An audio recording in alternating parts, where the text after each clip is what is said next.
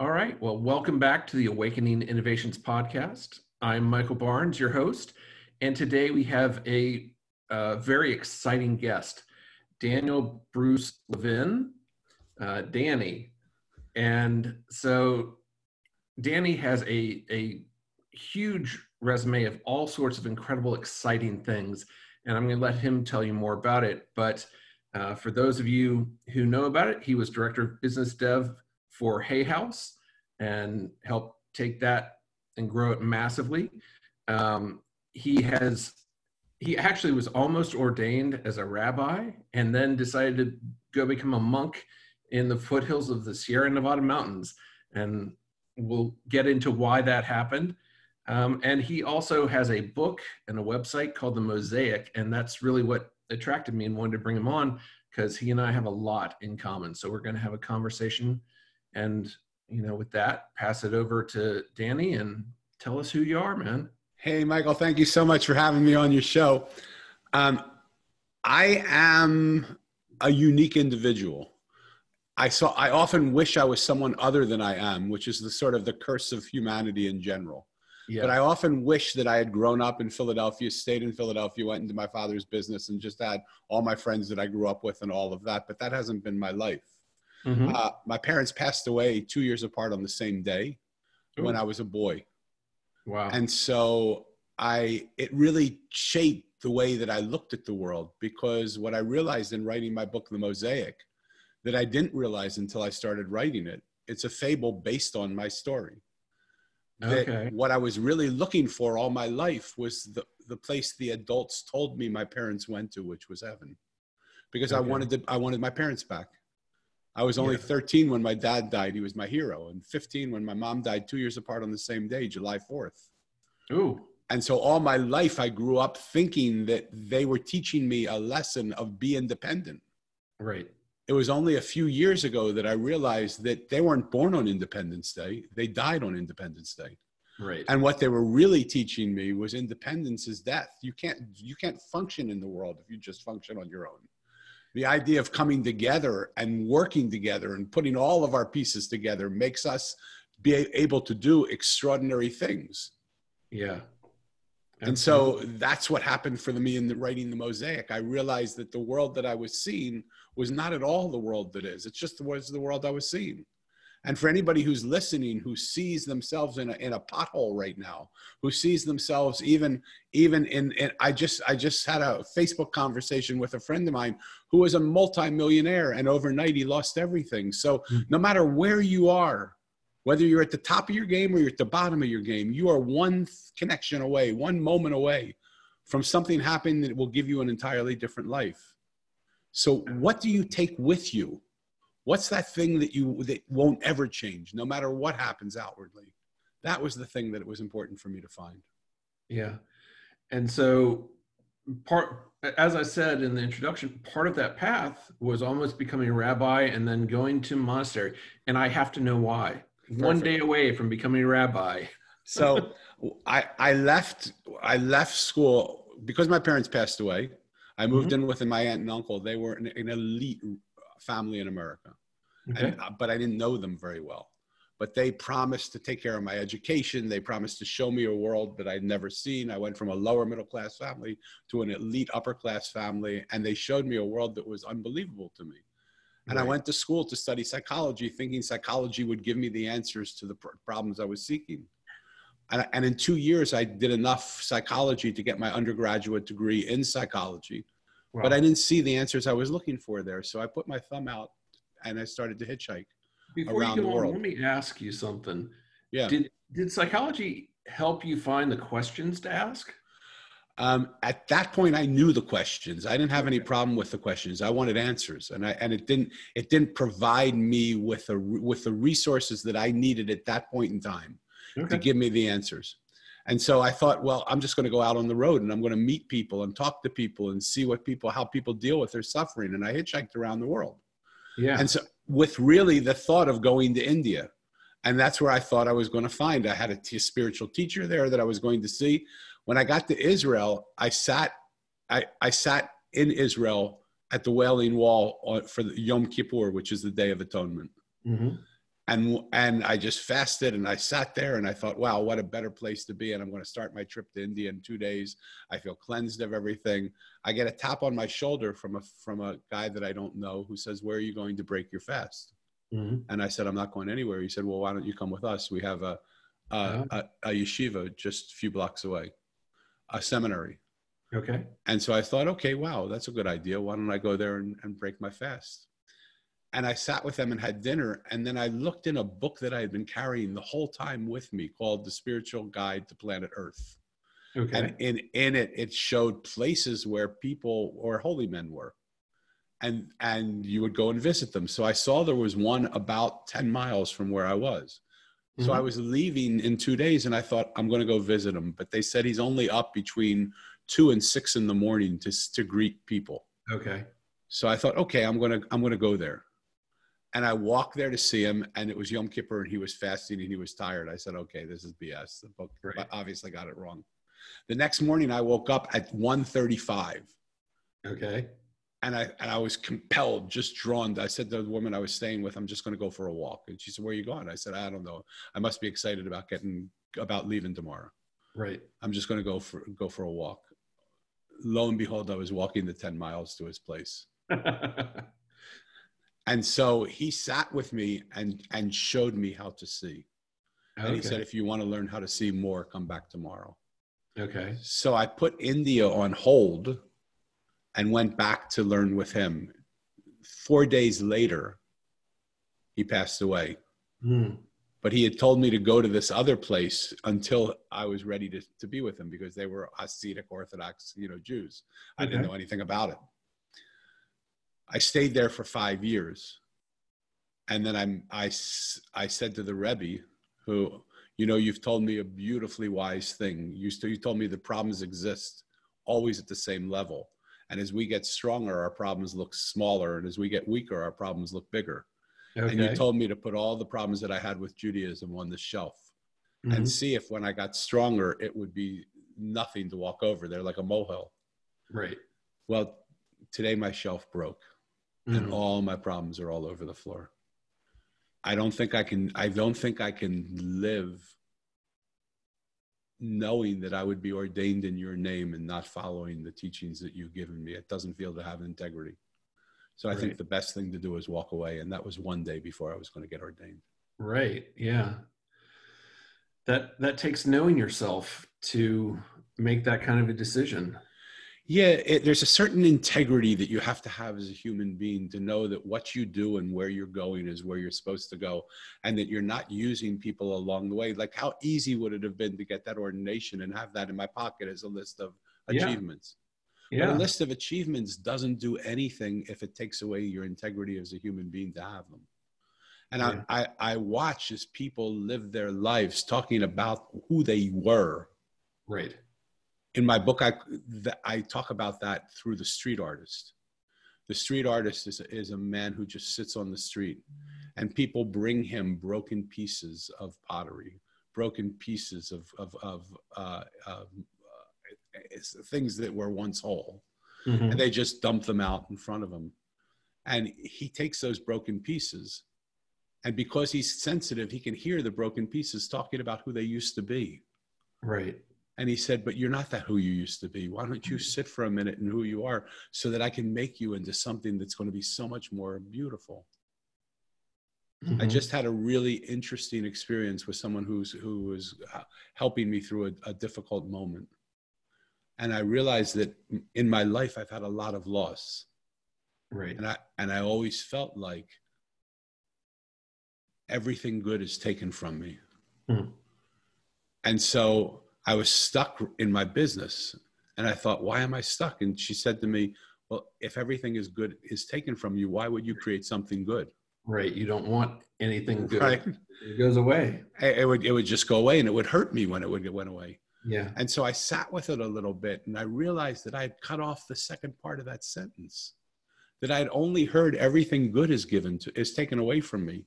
Right. But I didn't hear the second part, which was, which said, so that something much better can be given to you. Right. And as soon as I heard that second part of the sentence, the first part of the sentence made such complete sense and was such and was so caring and loving that of Yeah. course that's the process. We have to be emptied out before we can have something greater put in, right? Absolutely. There, there's so many aspects of life that people get caught in that sort of trap and hanging on to the past, hanging on, you know, whatever it is, the demon you know is better than the one you don't, something like that. Yeah. You know, there, there are so many opportunities in front of us. And if we just hold on to the past, we'll never, we'll never achieve them. Yeah. So so that's so easy to say because I know I've said it, right? and Yeah. yet I, I watch myself and I watch the people that I work with that they cannot let go of that past. And and the past is so alive in the present, it's no longer the past. It's Right. absolutely this moment, the present. yeah. And we believe that our past is our present and will be our future. Yes. But but the truth of the matter, the past is the past. It is Yep. not our present. Our present is open for us to do what we need to do right in this moment. And so one of the things that I loved about listening to your podcast of what you're doing in Cincinnati with the homeless community is that where we are at any given moment is only where we are at that given moment. We are literally one moment away yeah. from having everything be reshaped. Yeah. And, and that's what I loved about what I read in your book and on your website. It's it's that one connection. And you know, when I talk about Cincinnati hacking homelessness, a lot of people think I'm crazy. Yeah, of Um, course they do. Yeah, because they're like, you know, how can you change it? How can you do this? And and what I I read from you and what I've heard from you, um, really, it, it puts into words what I've been thinking. Yeah. Right. And- like- and- you're doing what I'm thinking. That's why it's so interesting to me that we should have this conversation. We don't know each other all. We only know each other all of 18 seconds. We never talked Right. before this, right? So Yeah. if two complete strangers can have such coherency of thought, Mhm. who else out there is thinking the same thing that just doesn't have the courage to speak up and say it, or we haven't contacted yet? And so we are way more connected than we believe we are because Yeah. we look at the differences that exist between us and we focus on the differences. Yeah. But if you look at a mosaic, it's very rarely the two sides of a, of a, of a pieces are, are flushed together. Right. Sometimes it's only the very corner of one piece and the very corner of the other Yeah. And everything else about them is not connected, but that connection right here is enough to keep the mosaic intact. yeah. And what I'd love to just do is invite people to start to see what would happen if I saw the similarity between us, even if it's the smallest possible thing. And I just focused on that. Yeah. What would we be able to do? My dream is to create this mosaic swarm, and, we're, and we found people that are using AI technology to help our, our advanced human minds function like some of our primitive brothers and sisters. If you look at the way bees go about finding where they're going to live, the most important decision they're- have to make, they have to build a hive that will protect them for the next year. Mhm. None of them have the intellectual capacity on their own to do that. Right. So what they do is they send the bees out in thousands of directions, all with the thought of finding the best place to live, to build the hive. And they come back into this into the swarm Right. and and you can see them vibrating together and and the ones that have a great place vibrate a lot the ones that don't have a good place don't, don't vibrate a lot and follow the vibration but Right. together they decide and they become a collective mind that decides this is where we're going to go to build what we're doing and Right. that's how they've survived over the course of so many years we humans who think we have an elevated mindset actually still live in vertical consciousness where we have solo people we have solo people deciding what to do for the masses. Right. i can't tell you how many times i've been in a room with people where there's a person speaking and a thousand people sitting there. All the people in the room are brilliant but nobody's asked their opinion. Nobody's asked how would they resolve it. Nobody's asked what to do. And so this beautiful thing about this uh, this swarm and, and ai technology is that it invites people into a virtual room into a virtual room and has uh, has decisions around the corners of the room. Okay. and nobody knows who the people in the room are. We've done it with people where there's a billionaire in a room and a homeless guy. Hmm nobody knows who that those people are there. Everybody just has a magnet and each magnet has an equal equal vote. Because the magnet is pulling towards what they think is the right solution. Yeah. And and inevitably they'll come to a group solution. What that what might vary is the convictedness of the group in that decision. It might be lower or higher. Mm-hmm. But by doing it more and more, what will happen is people will start to realize there's a group i'm a part of a group i can't i don't have to hold on to what i believe what is the right thing to happen and what would the group not what a group think is because we don't want that but right. how do we move together in unison to create solutions to problems that should no longer exist yeah and and i really liked uh, your emphasis on innovation because that's and and your you know, right there, Danny, you were saying, you know, not group think. Yeah. And so I, I'm starting out with Cincinnati hacking homelessness. Then I want to do it in 100 cities. And then I want it to be city hacking issues. So it's a way to address any problem. Yeah. And it is all about innovation, just like you. And it's all about getting everybody in. And it's interesting the way that you've addressed it because I want to have homeless people in of course in the room and i want to have the megacorp presidents and i love how you're saying you know nobody really knows and so it gives everybody equal voice because that's been one of my concerns is you know yeah. in a room everyone knows yeah. And so how to handle that. So well, these people allegedly have some way to do it in real brick and mortar time spaces as well. We haven't okay. come up up against that, but we have when you're in a virtual room, you yeah. have the you have the anonymousness of participants right um, and and here's the other side of it so i'm coming from the bottom up to try and get the masses i want to get a billion people yeah uh, and that's a minority of a billion people because there's seven billion people that think i'm crazy right right and i and i say to them you know what i, I honor you be continue to do what you're doing you be part of the majority of 7 billion Right. Because if what we do works with a minority of 1 billion, mm-hmm. the tide will come in and everybody's boat will raise. You'll see the benefit from it. You don't have to try and trust me. Right. And and what we're also trying to do is we're asking people for a dollar a month contribution. Okay. Okay, one dollar. Right. Because we want it to be something that everybody can afford. And I know there are countries where a dollar a month is kind of cataclysmic for them. It's right. too much money. Yeah. But we will find people in in areas around the world that will sponsor those people, and they'll give two dollars a month. Right. Yeah. And it won't be a major contribution for them. They'll be able to do it. The idea is to get a billion people because here's what's happening. Within a very short period of time, we will have in our pockets the capacity of a human mind to help us think no matter where what no matter what we think we have it almost already, but in 20, mm-hmm. 25 years, our phones will be, will will have the wherewithal to be a human mind, a brilliant human mind. They will allow us to resource our human minds together mm, yeah. and come up with new solutions. So the, the situations that we're facing right now are only situations that we're facing right now, just like the homeless person, right? It's just yeah. in a situation right now. I, in my book, I in my yes. in my book I call it the road worker. He comes every road, no matter how beautiful it is, eventually develops a pothole. Yeah.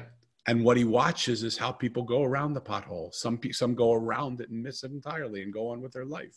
Yeah. Others drive into the pothole and go immediately and get it fixed. Others drive into the pothole and say and hope nobody will notice, but their whole front end is is messing, and everybody notices. Yeah. And the other ones that are really interesting are the ones that drive into the pothole and forget there's a road and think the potholes now their reality. Right. And we've all had that happen. We've had situations that have been so cataclysmic for us that we feel like that's our life now. We can't get out of that pothole. We forget that the road ahead or the road before was beautiful, and the road ahead is is is equally beautiful, if not more. Yes. But we can't get out of this pothole that we're in because we don't know how to do it, and we started to believe we are the pothole. Yeah, and that that's a beautiful way that you put that. Um, I love words and I love how some people weave together words. That's another thing that I do on this podcast actually is I try to get people on who have run into problems, you know, hit a pothole and some people get stuck there. I love the people who who hit the pothole, their whole car basically gets destroyed, but they come out and somehow rebuild their car, I guess is maybe Yeah. I'm building a metaphor, but Yeah. yeah but but sometimes sometimes even the fact that we think our whole car gets destroyed is Yes. only the result of sitting in the pothole and not thinking we can get out you're very, right. very often it isn't the whole car that gets destroyed very often it's just a, a part but that part on top of all the other things that have happened make us feel as if we don't have a chance anymore You're right. You're right. And and I I love to get reminded of things like that um, because it you know I talk to these people and it depends on you know there's all sorts of issues, but one one thing that I like to look at is you know generally it's like a day or a month or a year out of a lifetime, Yeah. and you know your business collapsed. You're the guy you or guy or girl you were talking to earlier he had several million dollars and it vanished. Yeah. Well, that's that's today, or maybe I guess that was yesterday. You know, tomorrow, one connection away, as you say, yeah um, might have it all back, or might decide, you know what, that was actually a bad path to be on, and maybe I'm better off doing something entirely different.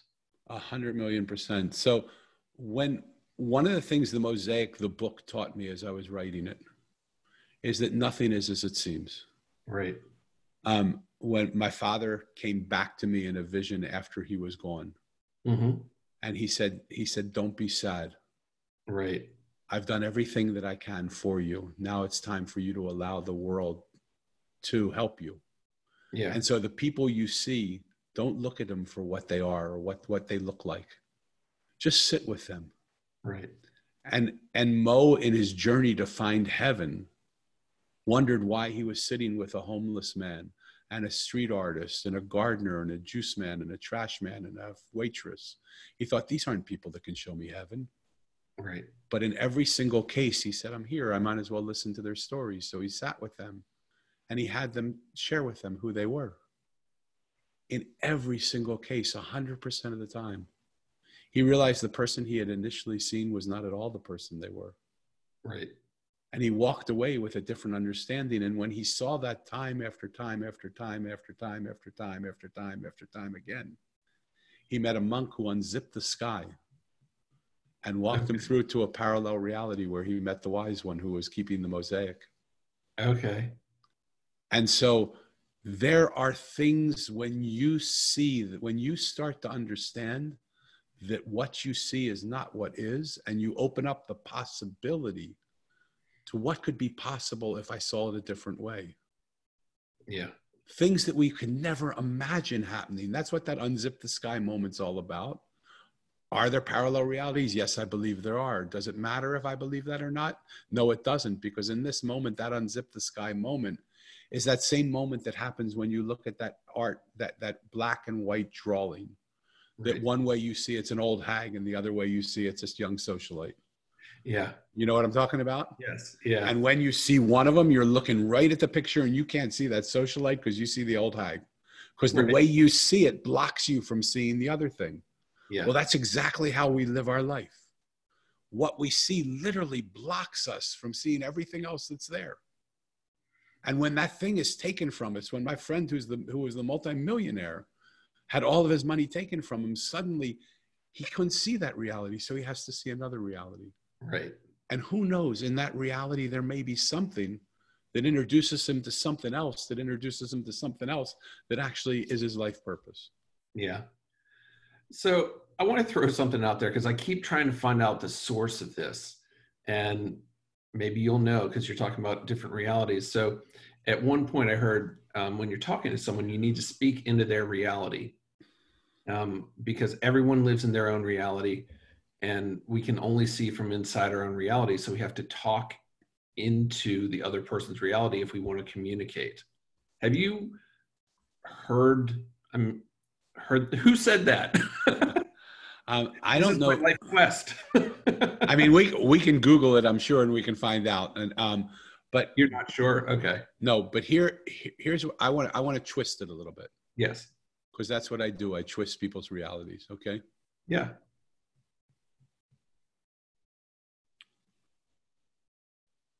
We've forgotten how to listen. Yeah. we talk, we don't listen. And even in the process of talking, like hopefully what people will feel in this conversation with you and I, I'm going to share a secret with you. What I do is I use the words that I have and the poetry of the words and the way that I speak to try and occupy the mind of people, mm-hmm. To get the mind engaged in the in what I'm in the concepts I'm trying to say. Right. But the reason I do that is to interrupt its pattern of trying to disrupt the feeling that you feel in your heart and in your soul. Mm-hmm.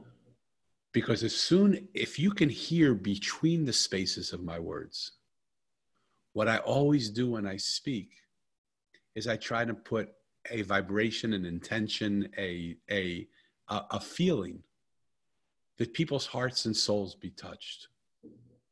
And normally, when we have a stranger introducing that concept to us, our mind goes, No way, I'm not going to let you in. I mean, what are you doing? Hypnotizing me? Like, what's going on? I'm not going to allow that to happen. Right. Right. But if we can intoxicate the mind so that it stays occupied in the, in, in the dialogue, what happens is the heart has a chance to feel. And in the spaces between the words that we speak, are where real transformation happens. Because our words can inspire, but inspiring lasts a few moments. Right. But but feeling something, feeling like feeling feeling from within, like how is it possible that you and I know each other all of 18 seconds and we're trying to do almost exactly the same work in slightly yeah. different ways? I mean, how is that possible? When we accept that connection is there with everybody, and we don't allow the mind to say there's no way that can happen or all those people think we're crazy because we're trying to do something it's just mind it's just mind talk yes what we're trying to do is infuse a feeling in people like what would we actually feel if we could if we could together solve the water problem in flint michigan yeah what would we actually feel if we could take homeless people off of the streets in one city in a hundred cities all around the world. Right. Why would we prevent that with our mind? Saying, oh, you can't do this. Why? Because nobody's done it before? You know, my heroes are those innovators that do what people have never done before. Because otherwise, we'd still be living in huts with, you know, uh, with fires and, and, you know, trying to hunt down animals. Right. So those who say it can't be done should get out of the way of those who are doing it yeah maybe but they can they can stay in the way but but but but what we're trying to do what, what i'm trying to do for people is change is change the concept from the inside mm-hmm. look if if we look for differences in the world you and i can find how different we are and never stop right but if we look for similarities in the world you and i can look for similarities and never stop also Right. And what we focus on grows. Yes. And we live in a world now that's focusing so much on the differences that exist between us. When in reality, you know what? When you cut yourself and I cut myself, we both bleed. Right. And the blood was red. When you put your heart out to somebody and you get hurt, it hurts. Doesn't matter if you're you or me, it doesn't matter what color your skin, what religion you practice, what border you live behind. When you and I fall in love, Everybody has that feeling of falling in love. And it doesn't matter what, there's so much basic stuff. Yes. That all of us believe in. When you and I help, when we feel like we help somebody, there's a feeling inside of us that is so magnificent. And that doesn't matter if we help them with a smile or if we help them with a, a billion dollars. or if we help them with a barking dog. He, Sorry about that. That's all right. It shook you more than me. I tell the story, and I think you'll enjoy this. I tell the story of a of a. The, he was the first person on my podcast. Mm-hmm. Um, he was a homeless man that I just happened to meet, and I met him in a workshop that we both were going to. I sat next to him, mm-hmm. and we had the most beautiful conversation. And it turns out he's an empath and he feels people. And so I said, I want to have you on my podcast. And he said, Okay, that would be great. And I can't remember if he said it on the podcast or just said it to me personally. But what he said to me was, I asked him, How is it to be homeless? And he said, You know, I sit on that corner and I watch people walk by. And there are some people that look at me with such hatred and scorn as if I was beneath an animal. They would, they would, they would have, they would treat an animal a thousand times better than they treat me. Right. And I said to him, How does that feel? And he said, Well, it got to the place where I thought, I don't even want to take their money because I feel their feelings. But what I do want to do is I want to help them alleviate those feelings. And he said, So I can sit on this street corner and I realized they passed me by eight, 10, sometimes 12 times a day, going to work, going out for a snack, coming back from work, going to lunch, coming back, going to their car, coming back from their car. And I can pray for them. Right. And he sat there and quietly on the street corner prayed. Nobody knew he was praying for them. And over the course of about six months, suddenly a few of those people that walked by that were hated him just stopped in front of him by his hat and stood there. And he, and he didn't say anything to him. They didn't say anything to him. But they just wanted, he could feel, they just felt his prayers and they wanted to feel his prayers more. And another few months later, they would come, they came by and started to put pictures of people that needed healing by his hat. Wow. And they said, I don't know what you do. We felt you. We hated you. I don't know what you do, but we it stopped us in our tracks, and we wanted to be in in in your in your vibration because we felt you were praying for us. So would you pray for these people like you prayed for us? Huh. So how does a transformation like that happen? How does hatred turn into kindness? It doesn't happen through the words we say, and that's why I have this whole occupy mind movement. Right. Because when we allow the mind to stop interrupting the flow of just what's naturally happening, the prayer, the natural connection that exists between us, no matter what color our skin, no matter how much money we make, no matter if our home's a box, a box on a street corner or a, or a mansion that people crave to live in. No matter if we practice Judaism or Hinduism or Zoroastrian or Islam, no matter what border we live behind, no matter what our parents did or didn't do, we are all the same. We're all connected. And when we allow that connection to be the thing that drives us, Mhm. rather than the separation being the thing that drives us, Right. our world changes. Yeah. I love that. I love that. Um, and as you said, you know, we we had this connection even more than we knew, but reading and seeing your your things, the the website and what you posted, it, it's all about connection. And and as you said, um, instead of looking at the differences, what are the similarities? You know, rather than why should we, why shouldn't we be friends? Look for why we can. yeah. Um, And we don't even have to be friends. Friends Right. might be pushing it, right? yeah, I, I thought of that as I chose that word, but But but but it's okay. I mean, ultimately, if we just open ourselves up, if we allow ourselves to be vulnerable to the world around us, yeah, if we stop fighting everything. One of the things I realized in my book, The Mosaic, hmm is that when I listen to people tell their stories, the people I see are completely different. I realize it's not just people. yeah, I realize it's it's the world itself is trying to talk to us. The environment is trying to say something to us. We're not listening. The characters in my book that I thought would take me six months maximum to write, it took me over three years because when I finally sat and said, Why in the heck is this book not happening? I literally heard the characters that I had created. Okay? They Mhm. weren't real. They were based on real people, but they, I, I created them. right, I literally heard their voice say to me, We don't want to say what you're telling us to say. yes, We want you to listen to what we're, we want to say. Listen to us. Hear what we want to say and write that. And when I did that, the book was done in two to three months. nice, And here's what's in, essential their voice changed me. Their, the, the way they said things was different. It was kinder, it was softer, it was easier, it was more simple. I never thought I would write a book about ordinary people. Yeah. I was a bit of a snob. I only liked to eat in certain restaurants and mix with certain people, right? Who, yeah. who, who was I to write a book about a homeless homeless people and and and and uh, gardeners and and a juice men on the street corners? But when we listen, the world has a different place it wants us to walk.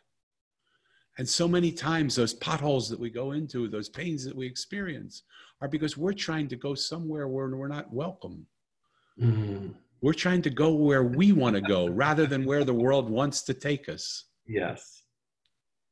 And so, no matter how much the world says to you, you're crazy, Michael, don't listen to them because you have a call from inside you that's telling you that you're not crazy. And you want you might want to hear them. You might want to say okay why? Why do you think i'm crazy? Do you see something i could do that could help right. me quicker? So i wouldn't discount it but when you have an inner call inner calling that you know is yours look at gandhi. Look at yeah. martin luther king. Look at jesus christ. They were not the most popular people on the planet they, right. they were all killed. Yes. Because they were trying to bring in a consciousness that was different than the consciousness that the world was in. Yeah. The early people who do that, the paradigm shifters, are talking about a world that people that live in that world don't know how to put into a box.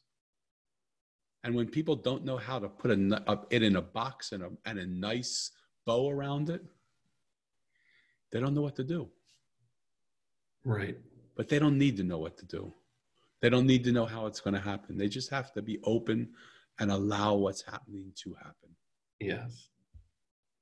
Awesome. I, I appreciate all of your time. Would it be okay with you? This is I didn't ask you before. If I read just a little bit off of your website. Absolutely. Yeah. So I really really liked this part on the mosaiconline.com.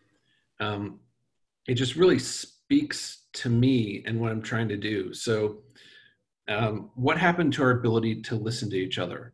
We're start, we've started to speak with anger and listen with judgment. More and more, we see verbal attacks on people who disagree with us. They're increasing. Common ground appears to be diminishing, and the absence of trust just keeps growing. The changes needed require innovation. Innovation demands that we listen to each other and take risks, but our lack of trust in each other diminishes the amount of risk we're willing to take. And all the while, innovation is being replaced by mediocrity and a fear of thinking outside the lines. Connection is our solution. This is why I love connection is our solution. We need people of like and unlike mind to come together and listen to each other to find new ways to see the same thing. And in this new scene, perhaps the impossible will suddenly become possible. And that really is, I think, what we're both working to achieve. And, and I, I read that and it just absolutely speaks to me. And I, I hope that it describes what I'm doing. So. Well, thank you for reading back to me because in reading it back to me, I heard it anew also. Okay. And so I, I, really thank you for for acknowledging how much that meant to you and what it means because I understand why we went into like-minded communities. I understand what happened. We needed to find our voice and there was so and there was we didn't know how to do it. So we got together with people and I remember the moment that I found other crazy people like me who thought like me. I was like so happy. I couldn't believe a group of people that existed like this in a world that I thought I was alone in. And yeah. so I, I, I, I held on to that group of people and, and coveted that group of people. But everything, Michael, has a cycle. Mm-hmm. And the beauty of the like minded community is over now. Right. Because what's happened is our like minded communities are growing bigger and stronger. And the gaps between ours and other like minded communities are getting wider and deeper. Right. And now it's time to go back to the world that we were born into, one that what didn't have silos in it, it's time for us to go into the open fields and meet with people of like and unlike mind. Because I believe in a world where everything is possible. The only thing that keeps me from having that, from knowing how to make the impossible possible, is I just don't see a way yet to do it. Right. But if I stay in my like-minded community, I'll never see a way because I'll, I'll be with people that think like me and talk like me and act like right. me. When I talk to people who don't think like me, I don't have to agree with what they're saying, but when I listen to what they're saying and I let it in, there might be something in what they're saying that unlocks something that I haven't seen that yes. will allow us together to both see something new that might just be the reason and the thing that solves the impossible into possible. It doesn't make sense for us to live isolated and alone like this anymore. Yeah. It doesn't make sense for us to just think that we're the only way. We have this mass desire from our religion to our politics to our medical practices to, to every to our educational systems to think that this is the only way. This is the way it's always been done. This is the way it has to be done. Yeah. But innovation doesn't care what we think. Yeah. Innovation will happen with us or without us and we could go way into another test, but I, yeah. but I've already overstayed my welcome here, so uh, be, so maybe let me just say it. So because I heard your question, it was how can people get in touch with me? So my name is Daniel Bruce Levin. You can either go to the mosaiconline.com or you can go if you mute if you mute your sound for a minute, um, you will. Because I just hear it's like your microphone is unplugged. Okay, No.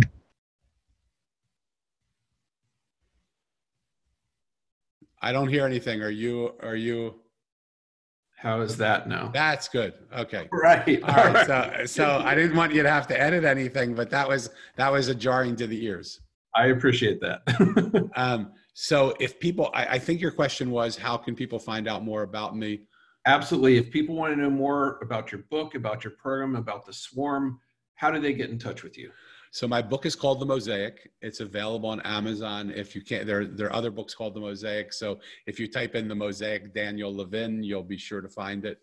Uh, I can't wait for you to read it. I can't wait for you to experience the experience of what's beneath the words yeah. of the of the story. The story will charm you and entice you and and and and make you feel great. You'll cry, you'll laugh, but what's beneath it is more is really what I want to do.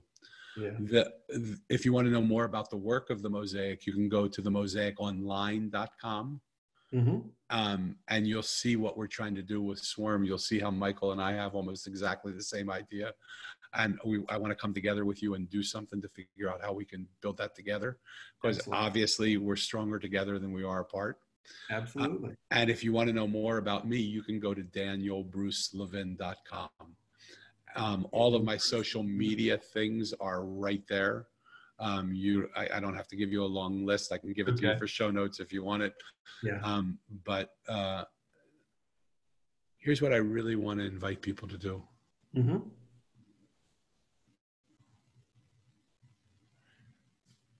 If you are completely happy in the life that you're living right now,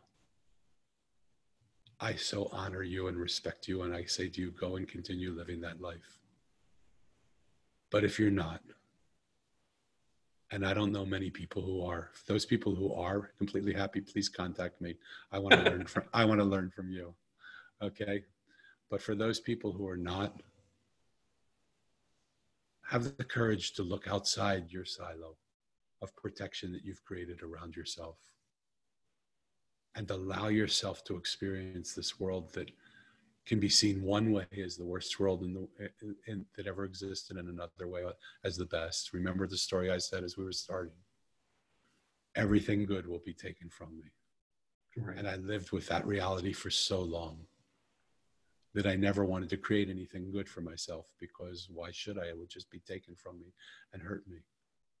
Until I listened to the second part of that sentence, which was everything will be taken from good will be taken from you so that something much better can be given to you. Yes. When you hear that second part of the sentence, the first sentence, and the punishment that I've put on myself for so long vanishes because the God that was just seemed to want to piss me off or, or lift me up just to knock me down now became a God that just wanted to take away everything so he could really give me so much more. And that change, that shift of perception, those perceptual shifts that happen in the way that we see the world, change the world that we see. So if you're looking at a world that doesn't look like it's a, the, a good world, a shift in your perception will make the world you see different. And I love helping people do that. If I can help you in any way, shape, or form to do that, please contact me. And on a global scale, if you're willing to change the world through a new perception, Bucky Fuller said, we can't, the, we can't change the problems of the world today with the thinking of the world today. We have to create a new paradigm that makes the old paradigm obsolete. Right. If you want to be part of a new paradigm that makes the old paradigm obsolete, sign up to help Michael out in his Cincinnati Feeds Homeless program or whatever that is called, and sign up for the Mosaic Swarm. It's a $1 a month contribution. Absolutely. Let's change the world together. Together, I agree. Thank you very much, Daniel Bruce Levin. All right. Thanks for your time. My honor. Thank you for having me.